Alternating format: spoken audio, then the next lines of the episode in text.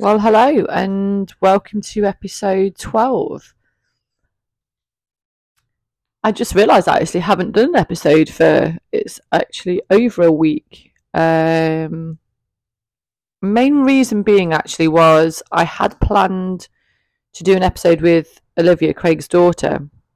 Um, she'd agreed to do it and everything, but just kind of trying to work the logistics of it has proven slightly a bit all over the place, a bit challenging this week. So that is kind of on the back burner. And I have to say, I'm just, I was so excited when Harry said that he wanted to do the podcast. And I'm equally excited, if not more excited, that Liv has also said that she's really, really, really wants to do the podcast because I think it'd be really interesting to hear kind of her story and the way that she has felt over the last year since losing her dad and our family dynamic shifting and lots of other things happening kind of in her life. And so I'm I am it's definitely on the uh, it's on the agenda to have Liv on the podcast in um, the very near future.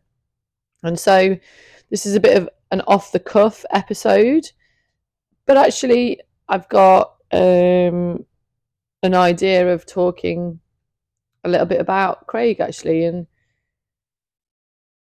with these anniversaries coming around of wedding and and his his death as well i just i've really been thinking about him a lot and our relationship but mainly him as a person. Somebody suggested to me actually that that perhaps a good way of expressing how i felt would maybe be to write a letter or a poem to him um, which I love as an idea.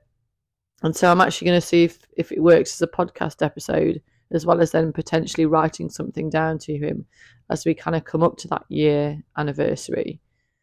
And it's probably centered around who I am at the moment and who I am now, a year on from everything that's happened. It's not just the sad parts of me anymore. There are, and I'm starting to recognize this, there are some really good and happy parts of me that are starting to emerge and come back. But fundamentally, grief completely changes you as a person. So it changes kind of your mental, psychological approach to life, absolutely. And it also physically changes you. Um, and there's lots of scientific research out there about how it does, how it actually alters your brain's chemistry, and, and it does therefore make you a different person. But I'm so much at the moment trying a lot of the time now to look at positives and happy things. And I just, I really wonder what he would think of me now, 12 months on from losing him and not having him here anymore. And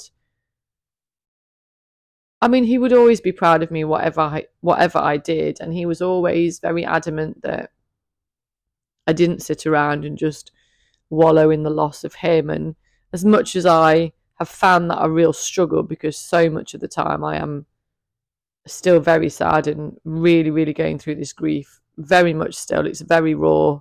So many times it's raw um, and it has such an impact on me on a on a different basis every day. So this week has been one of my most up and down weeks that I've had for such a long time. I've had some really big highs, a couple of days of just sitting there and thinking, gosh, I am loving being a teacher at the moment. I am really at times just fully back into the school that I work in, which I love, the job that I do, which I love. It's not onerous, it's not stressing me, it's not tiring me out. I'm just loving the students that I work with and the place that I work, my colleagues, and everything that goes into that. And it's so, for me, it just feels so nice to feel that, to have that a little bit back in life because I have missed that not just for the last 12 months but for the last 2 years since since Craig's diagnosis. And it's just freedom to be who I am again at times. And I know it only comes in really small chunks but it feels so powerful that it can happen. And i'm proving that it can happen. And uh, there are small moments in my life now and times of the day where i just i'm normal and i'm really good at what i'm doing i'm really good at my job. And so that was the positive that i had this week but i had some really low points as well just some really deep conversations with people around me about various ways that i'm reacting to what's going on at the moment. Some of it healthy, some of it not healthy. And I'm definitely not brave enough to talk about those slightly different coping mechanisms that I have. I just it's not something I'm I'm willing to share at the moment. But having support of people around and and being super honest, super honest this week about some of my struggles has just been really, really helpful so I do. I feel like I've I've experienced so many emotions, ups and downs this week.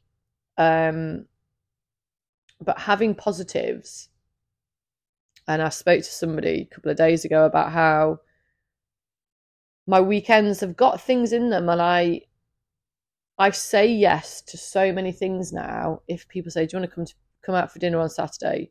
I think, "Am I free?" Yes.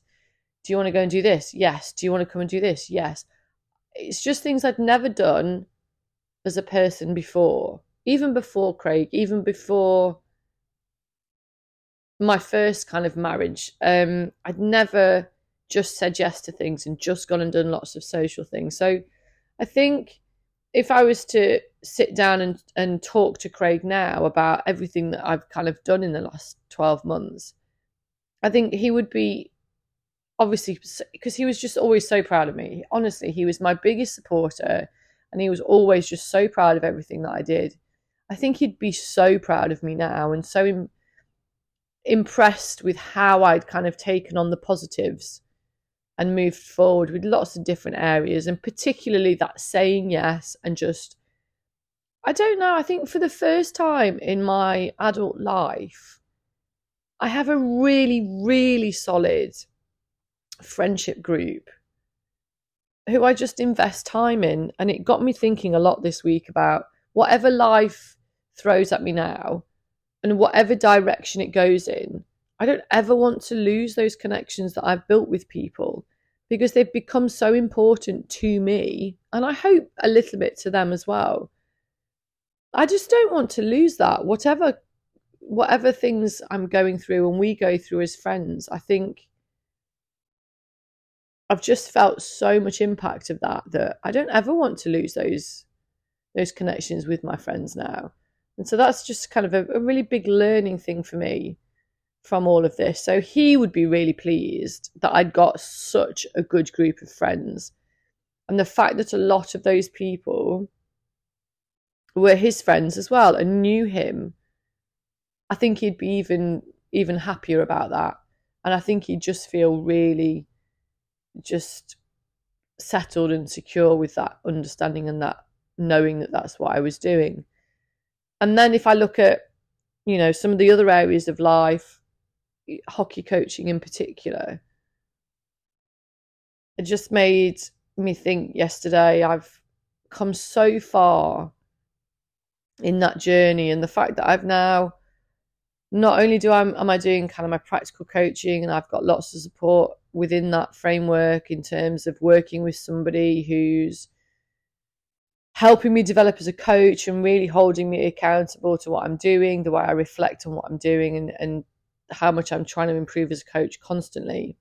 Then coupled with the fact that I am doing a master's and I have been accepted on to a master's in performance coaching, which is a whole new challenge and a whole new arena for me. And it, you know, it's just again, it's something I probably wouldn't have done if life had just carried on the path that it was going. So I think if he came and sat with me now and saw the strong side of me, because there was a lot of strength around me now, my independent nature, how I've just got on with stuff, my coaching, work, my friendships, everything that I just do and get on with, I think he'd be surprised a little bit how much I had achieved, but but always, in fact, no, he probably wouldn't be surprised.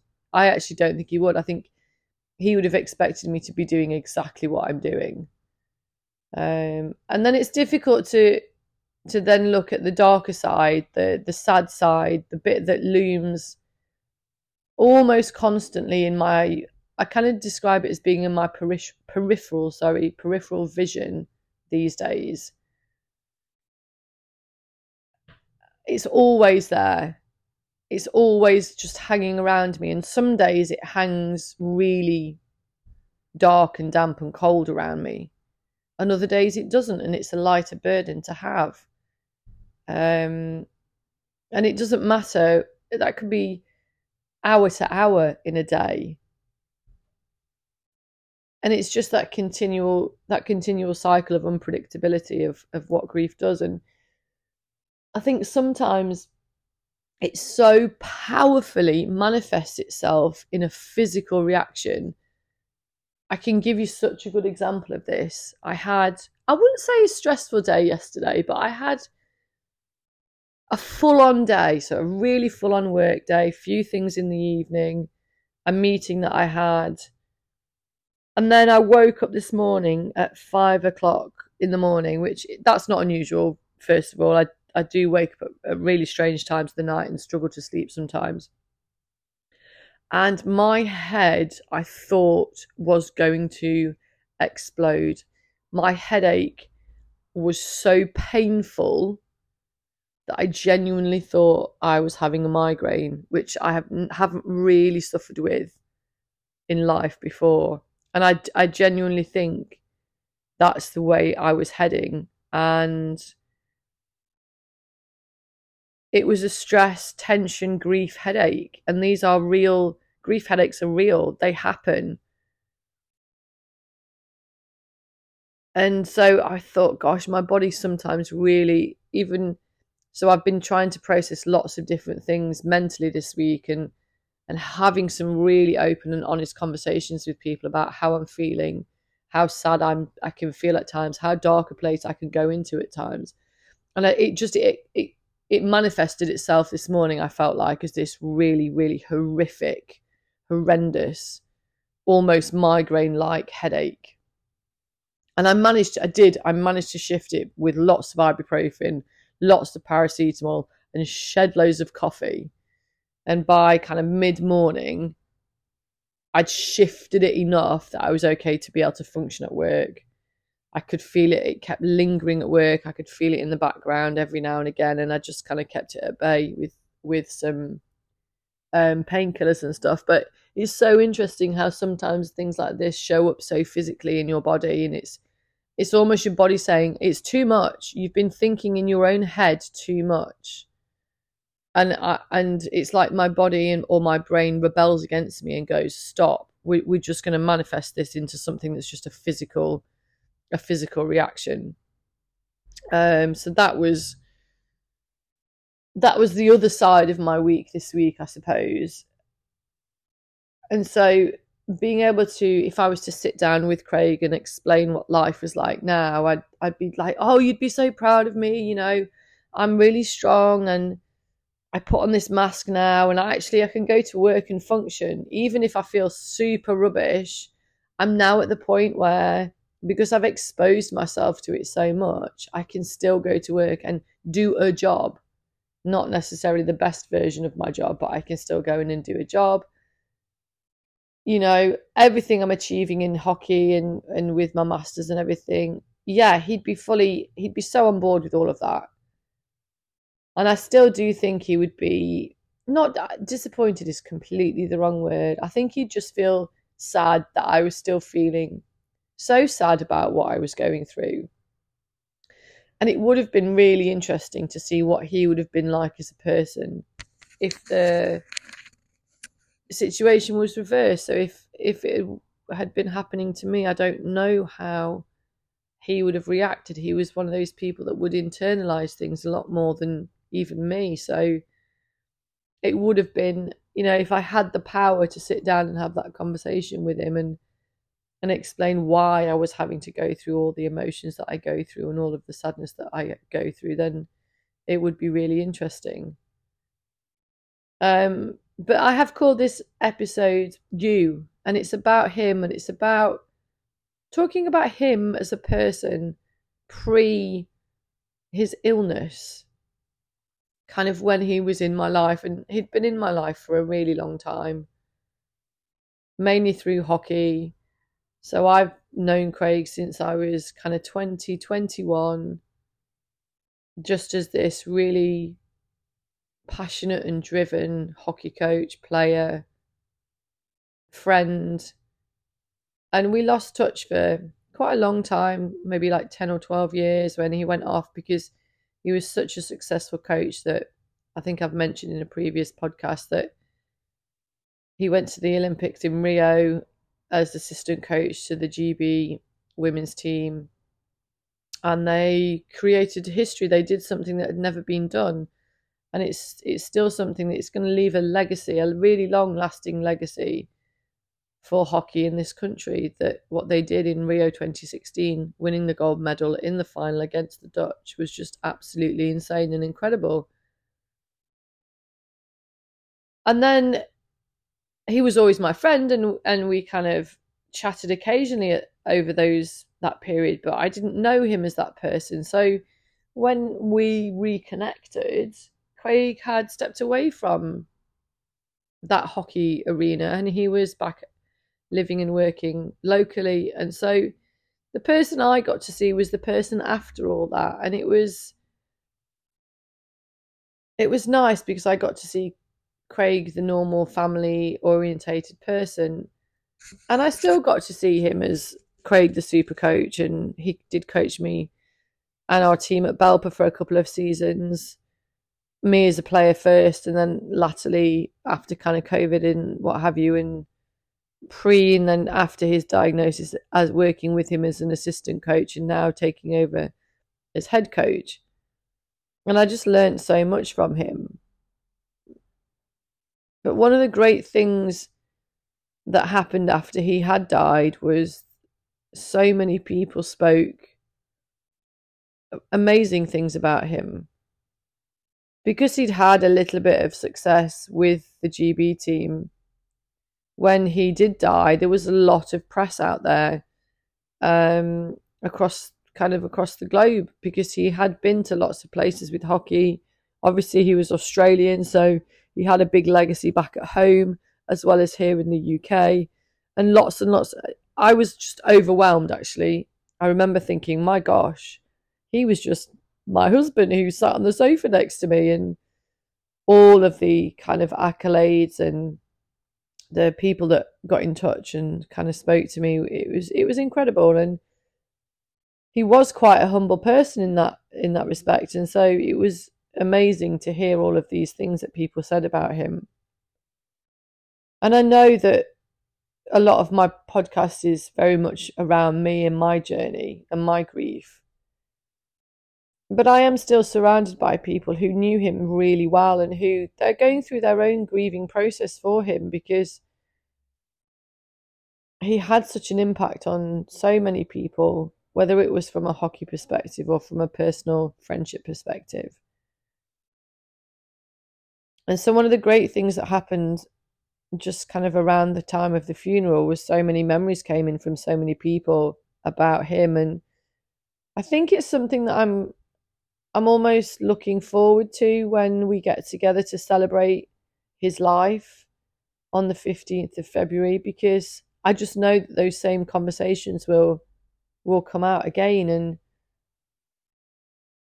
I love to hear them and I think the more opportunity we have to sit and talk about our loved ones who we've lost, it just keeps their memory alive and it just keeps that bond between us, the people that knew him, the people that grieve him. I I even had somebody yesterday who was on a tour around the school that I work in and he is a really successful young local MP, and he'd come back into um, a few schools, and he knew of our school, and he'd come in, and I, actually I knew him anyway through hockey, and he said to me, he said, "Oh, he said I was so sorry to hear about about Craig last year," and then his immediate reaction was, I was definitely on the end of a lot of bollockings from in my in my time with it, and we just laughed. And I just thought, I love that this person who hasn't seen me, I don't know him particularly these days. The first time we we meet since it's all happened, he was just he was so open and wasn't worried about upsetting me. He just said, "Look, you know, I'm really sorry for what's for what's happening for your loss, but oh my god, what a bollocking I used to get off off Craig, and he was such a good coach. I know he was, but God, I was on the end of a few of those, and we had a laugh, and I just thought his impact on people was just really, it was just really wide, and but he was just so respected for that and respected for who he was, and actually one of the funnier things though was that as part of what I'm doing with my coaching, I'm reflecting a lot on what I do as a coach. and I was talking to uh, my friend who's my mentor last night about how much I could critique some of Craig's sessions that he did for Belper over the over the last couple of seasons, and um, we were laughing about how shite he was at bloody organising. He never he never planned his sessions properly ever, and if I was to critique him as a coach observer, oh my gosh, it would just be so easy because he was crap. He was crap at organising what he wanted to do. But actually, that wasn't his super strength as the coach. His super strength as a coach was his ability to read a game like no one I've ever known. And for somebody who really late in life had been diagnosed with dyslexia and, and being neurodiverse and really struggling with words and writing and things like that, the way he saw a hockey game was ridiculous. I've never known anyone like him he saw not two or three steps ahead of an opposition. He could see like 15 or 20 steps ahead of what opposition were doing. And that's both as a player and as a coach. And I think that's an incredible ability to have. So I suppose I forgive him the fact that he was a little bit shocking in his organisation of a session. But when he was in the flow of a session or when he was in the flow of a game, he was in he was unstoppable and he was incredible at what he could do. And was very skillful in that respect and probably a really, really good kind of one to one or small group coach where he was able to spend time with athletes on a on a fairly individual basis, just absolutely honing a skill and showing them every technical detail that could go into, in particular, scoring goals and how to score goals, where to score goals. His love of the technical nature of hockey, coupled with his flair style of playing, was what made him so successful as both a player and a coach. And I know I can tell now. I when I start talking about him like this, I just am so proud because being able to see it and then talk about it and still talk about it now and a lasting impact that he's having and still having. There are still players in the GB program now who were part of the group that were coached and brought through um, by Craig, as well as some more experienced players who just happened to be around when he was around, which is also really amazing. And then I look at the other aspects of him because he'd stepped away from hockey when we were together. I saw Craig just the human being, and he was such a family orientated person and such an amazing dad and and being around as a dad much more full time than he'd been able to be before was I think one of his proudest achievements in life. Um, being around and being there for Liv and and looking after and I'm and I know that that for her makes her loss feel really really horrific because she was very lucky to have somebody who was that role model and that person around for her. And he was, he was equally a, a good role model for Harry as well. And I mean, Harry's had a few kind of wobbles over the last week or so, I think. But he's also been talking so positively and so proudly about Craig um, and everything that their relationship was. And then I just look at ours and I just I look at our relationship and it don't get me wrong, it makes me sad and I can feel myself emotional before I even start talking about it. We were together six years and it just it felt like it was two minutes. And i don't think i've ever really had a relationship like that where don't get me wrong you know all the ins and outs that come with a relationship yes they are there but we just we were such a team and we were just so in sync with kind of what we wanted to do in life and what our home was. And he was you know he was like it with his friends, and I just feel a little bit. I do feel a bit sad that we had COVID and all our lockdowns, which actually for us as a family were amazing because we just were this little family unit and it was great and we got on really well and we we enjoyed it. But you lost that contact with with people and when we came out of that and Craig in particular, he's because I think he was more social than me at this point, and he was like, right, we're going to go out, we're going to make plans with these people, I'm going to make plans with these people, and we're going to go and see these people. We're going to go and spend time with our friends again. I'm going to build those relationships back up. And then the irony of that was that then his illness immediately threw us back into that shielding, immunosuppressed, COVID was everywhere, he was poorly. And I think the pair of us, we became such a protective bubble around each other that it was really hard to reach out at that point because we were just reaching in to be able to support each other and me particularly to be able to support him through it whilst also trying to do life as well. And I think I just wish that we'd allowed friends into that a little bit more. Um, and I feel as though they missed out on really seeing a lot of Craig over the last two years because of his illness. And so I was I was the lucky one because I was the one that got to be around him all the time. And I just I think about you know some of the things that our friends have gone through and and life challenges that they have and still go through.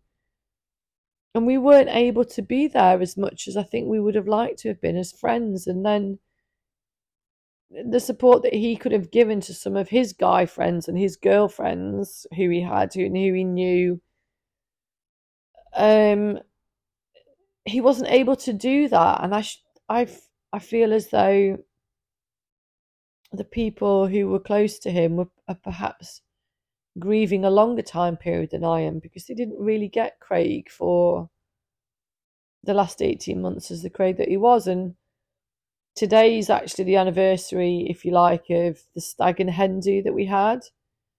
And so I talked about it last last time I did an episode but I've had some some cool photos kind of that I've put out there today.